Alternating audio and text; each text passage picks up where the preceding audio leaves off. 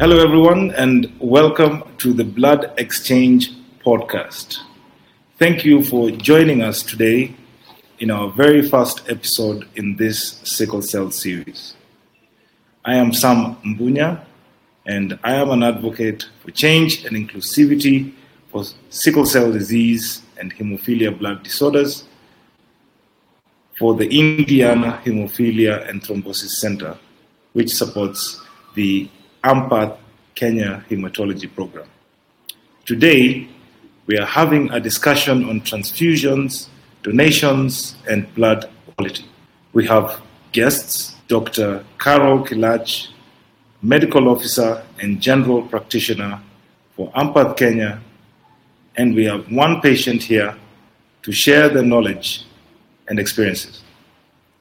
The patient that we have here today with us is Eunice, a sickle cell advocate and warrior, a member of the newly formed Sickle Cell Federation of Kenya, regional coordinator for the African Congress on Sickle Cell Disease, a new member of Voices for NCDI Poverty, and executive director slash founder of the Sickle Cell Uhuru Trust, SCAT and SCAT Company.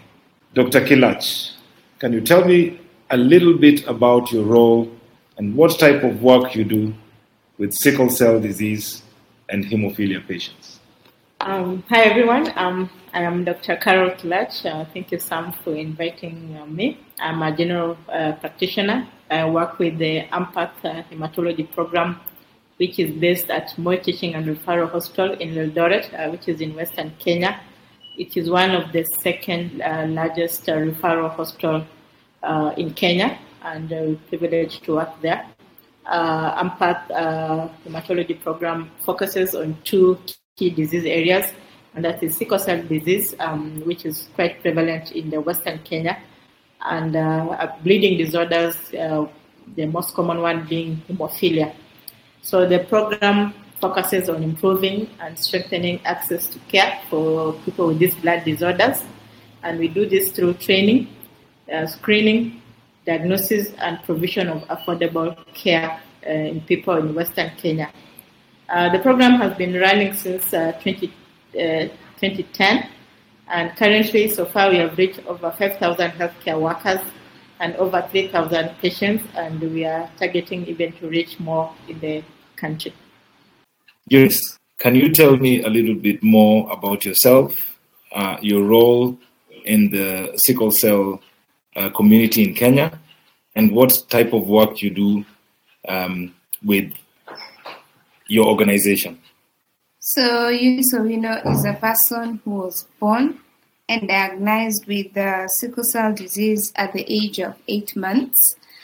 And um, living with sickle cell has not been easy. It has its ups and downs. And also, it ended up uh, leading me to start my own organization.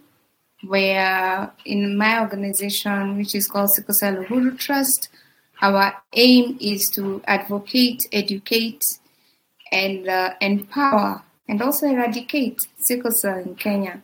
Just also to empower people who are living with sickle cell to be able to overcome and also get trained in their area of uh, professions and also in their area of talent and just also to, to connect them to other people who can mentor them to be able to do what they love doing each and every day. And uh, with that, we've been have uh, opportunity as Eunice have had opportunities to represent Kenya in different forums and uh, capacity. Like I am the regional coordinator for Africa Congress on Sickle Cell Disease. I'm also the um, Kenya representative for East Africa Sickle Cell Alliance. I also sit in the board for the Mother uh, Federation of Kenya, which is called Sickle Cell Federation of Kenya, where I am one of the board members. And um, that's it about Eunice. So, Dr. Kilach, what are some of the disease complications and what role does red blood cell transfusions play in the treatment?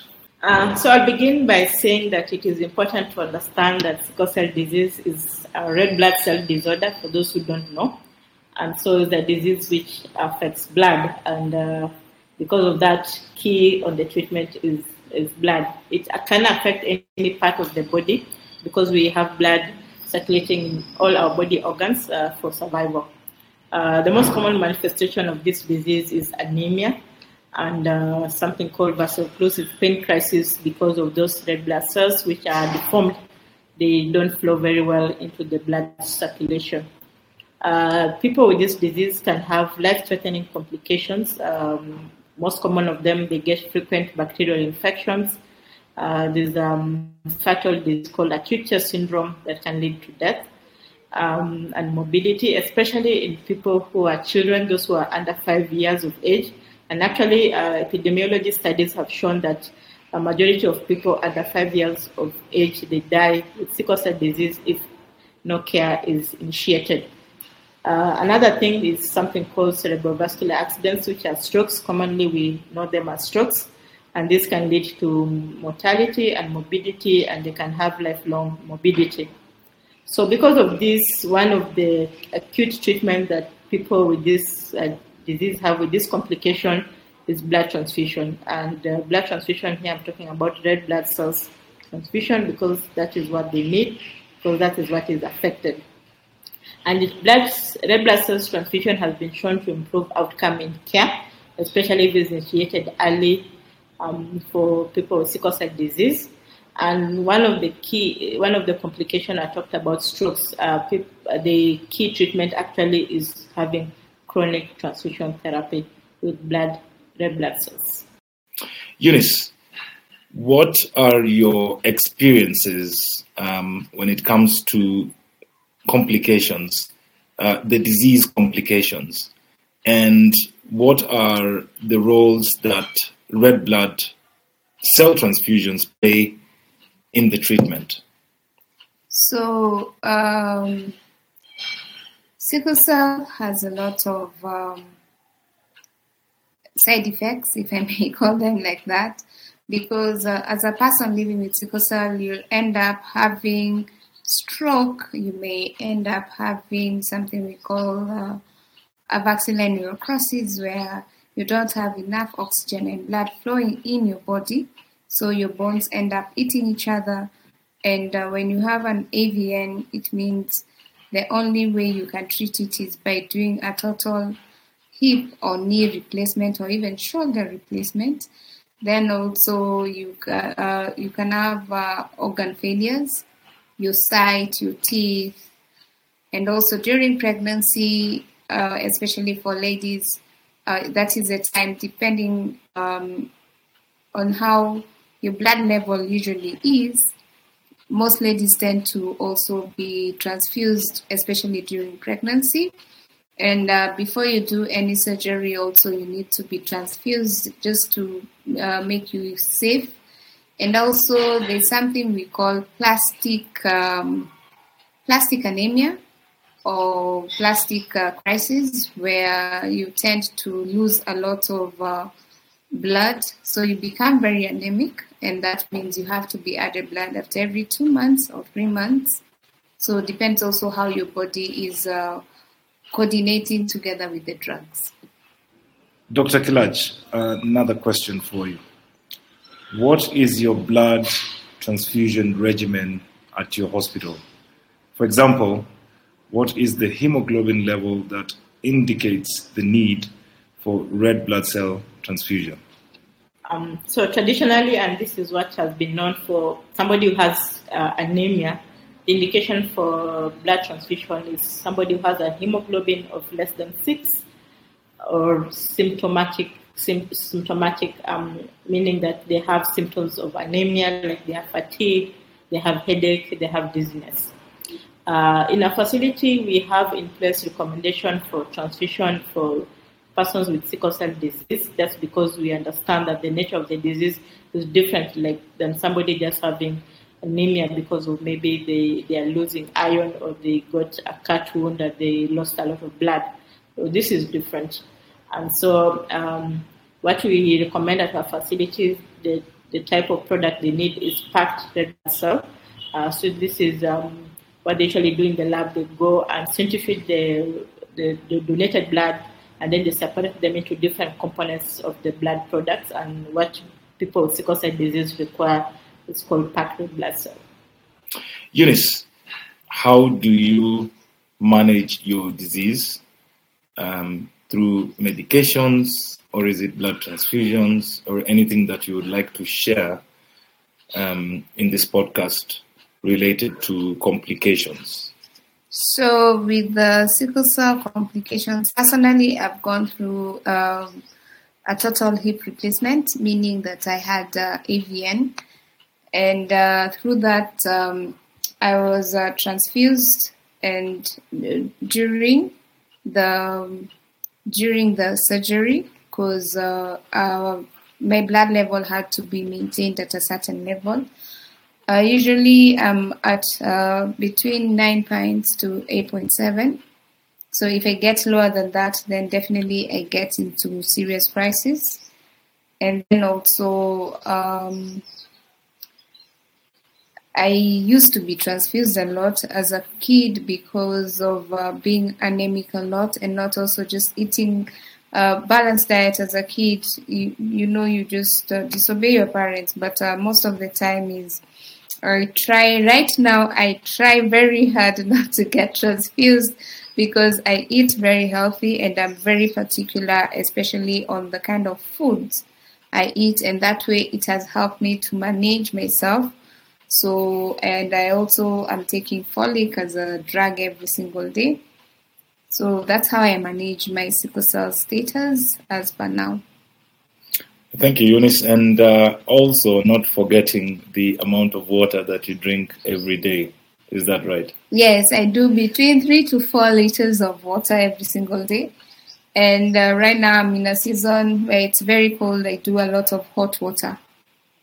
But it's also good to do warm water, do juices, do soups, just to also hydrate a lot.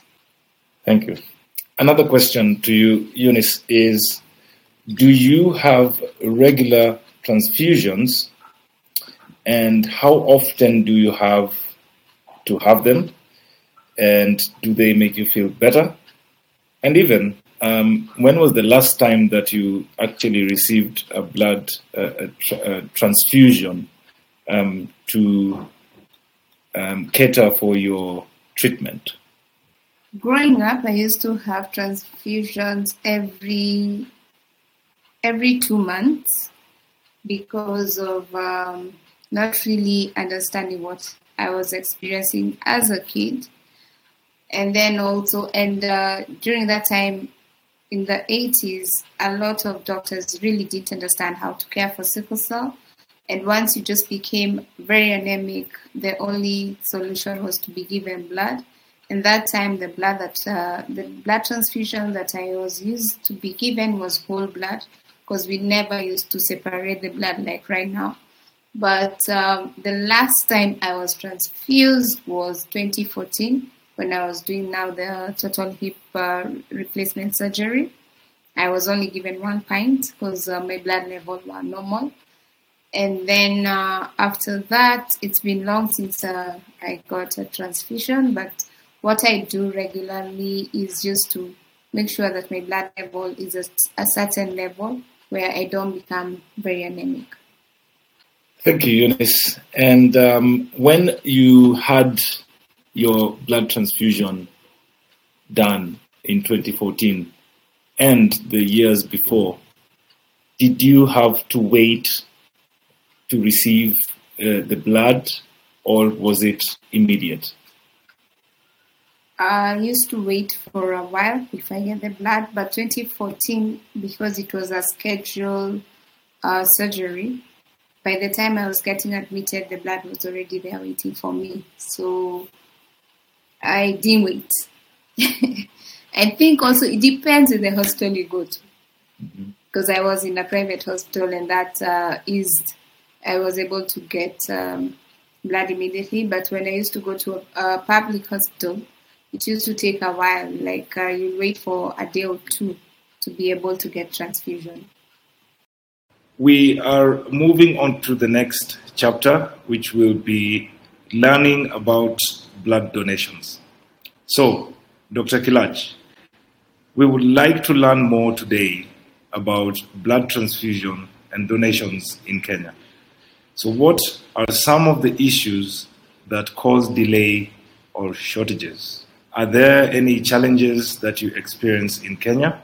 So, I'm sure you will hear from the uh, Eunice and uh, other people who have sickle cell disease that one of the key treatment they need is blood transfusion with packed red blood cells. Um, in Kenya, um, in, in, in, Kenya, we are having a big problem with just having enough blood supply for all its needs. And uh, because of this, it also impacts uh, blood transfusion for people with sickle cell disease. Uh, blood transfusion centers are usually placed regionally, so Kenya is divided into different regions. And for blood transfusion, I think we do have around eight regions uh, to serve nationally for people who are 50 million uh, currently uh, in the last population. And it depends on volunteers, people who are donors uh, to go and donate blood products. Um, we do have several cultural norms, and majority of Kenyans really do not donate as such. They are not regular donors, and therefore, because of this, we usually in a constant state of chronic shortage for blood products. And uh, we take time to uh, ad- advise, encourage uh, people to donate blood, and that is how we get blood donation. Most of what happens usually there's something called blood drives that happens, uh, which is usually conducted by the blood transfusion uh, units, and they usually go to schools, colleges, uh, especially institutions and sometimes community events. And this is where they get most of their blood donation coming from because if they depend on people to just to come and walk into these centers to donate blood, we will not get even as, as much as, as we need. So we do a lot of these drives to get blood products in the country. And uh, because of this, uh, usually we get instances where we have acute shortages because most of our blood products comes from institutions uh, during school holidays and school breaks, we get a lot of acute shortage during this period. And of course, we had a lot of challenges during the COVID pandemic where these schools and institutions were closed for long period of time. So there was a major hindrance on getting blood products uh, during that period. And therefore, uh, when you request blood products for somebody who comes in, let's say they have a stroke and you need blood transfusion immediately, it's almost never readily available. You have to wait for it to maybe somebody to donate, or if uh, blood is available, you have to wait maybe for the blood type to be available. So it takes time. And of course, this impacts the management of the patient is receiving.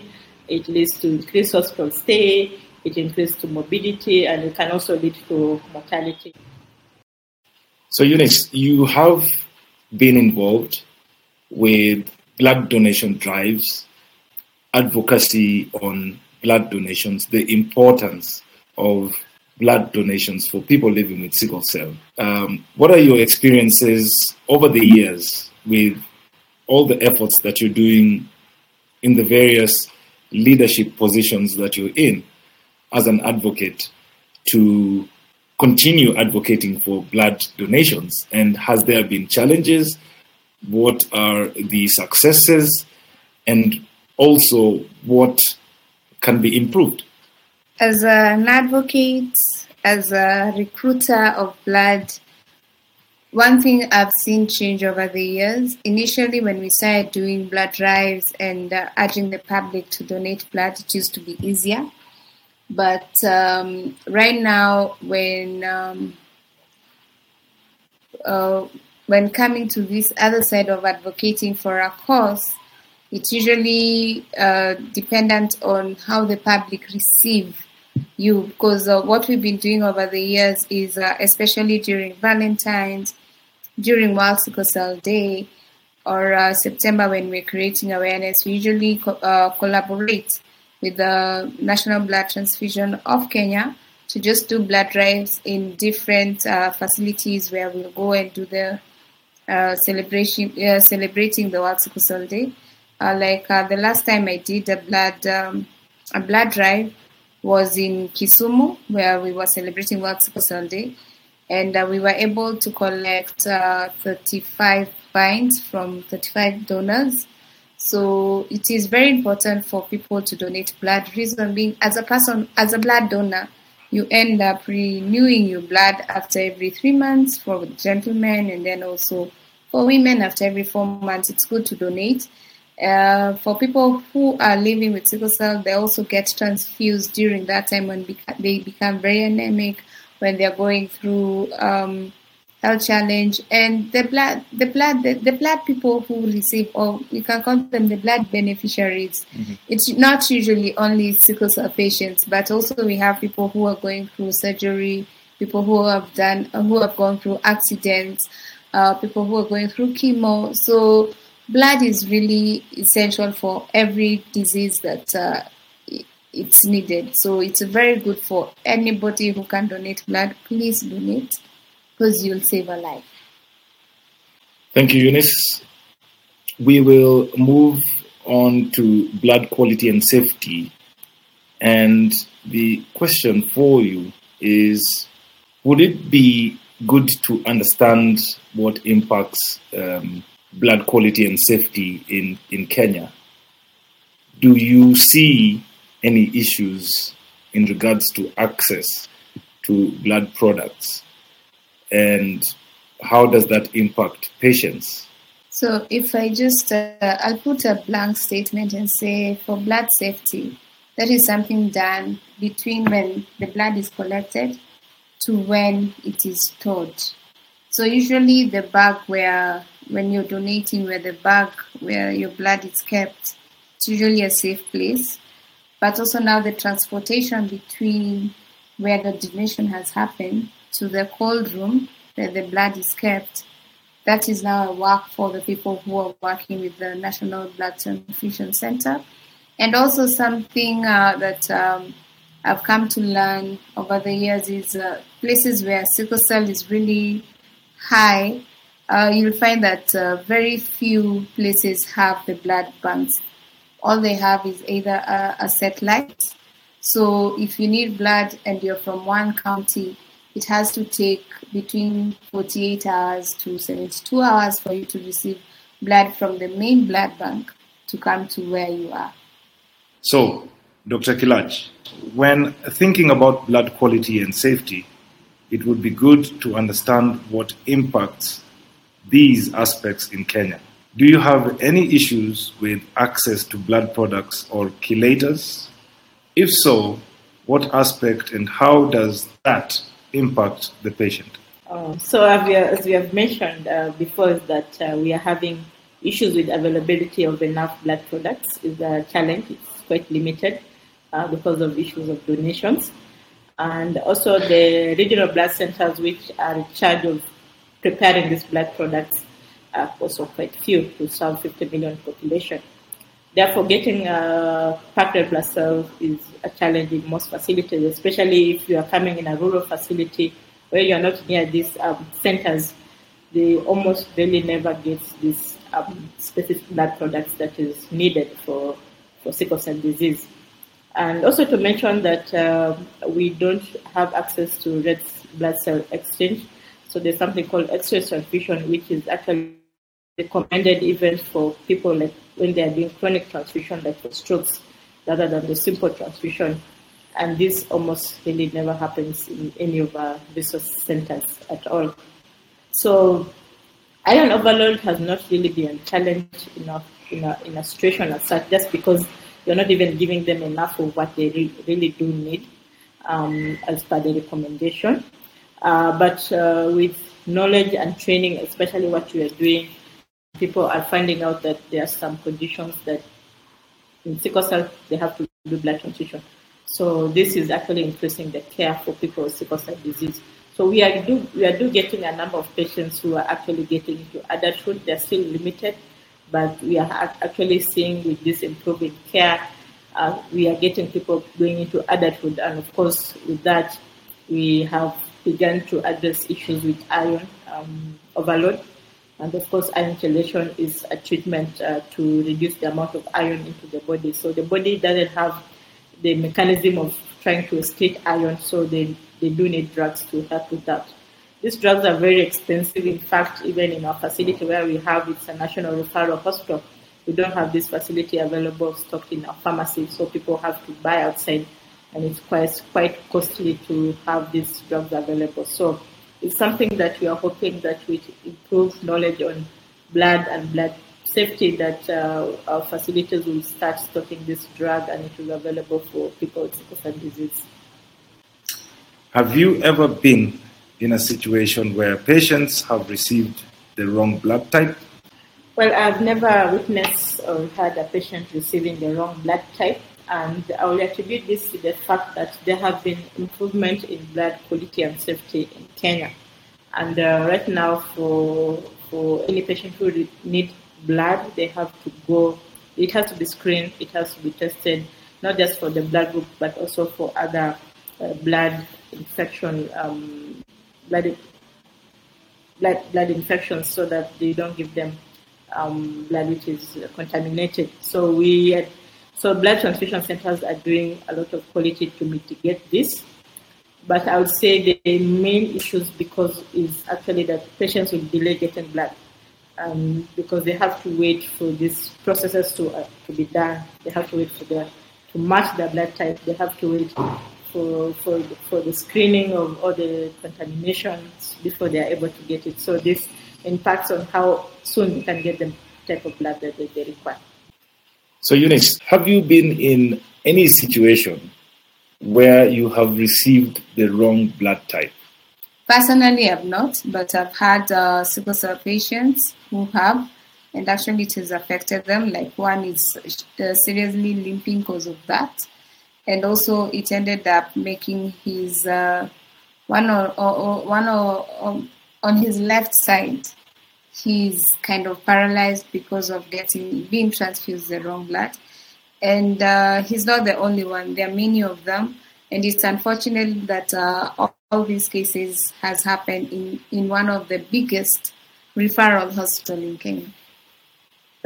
Thank you everyone for joining today on the Blood Exchange podcast and providing some interesting perspectives to help educate on transfusions, donations, blood quality, and the impact on the sickle cell community in Kenya. Every, everything discussed today is for educational and discussion purposes only, and patients should always consult their doctors. I would like to also remind everyone around the world to get out there and donate if you are able to. Blood transfusions have and will continue to save millions of lives each year, and you can make a difference by donating.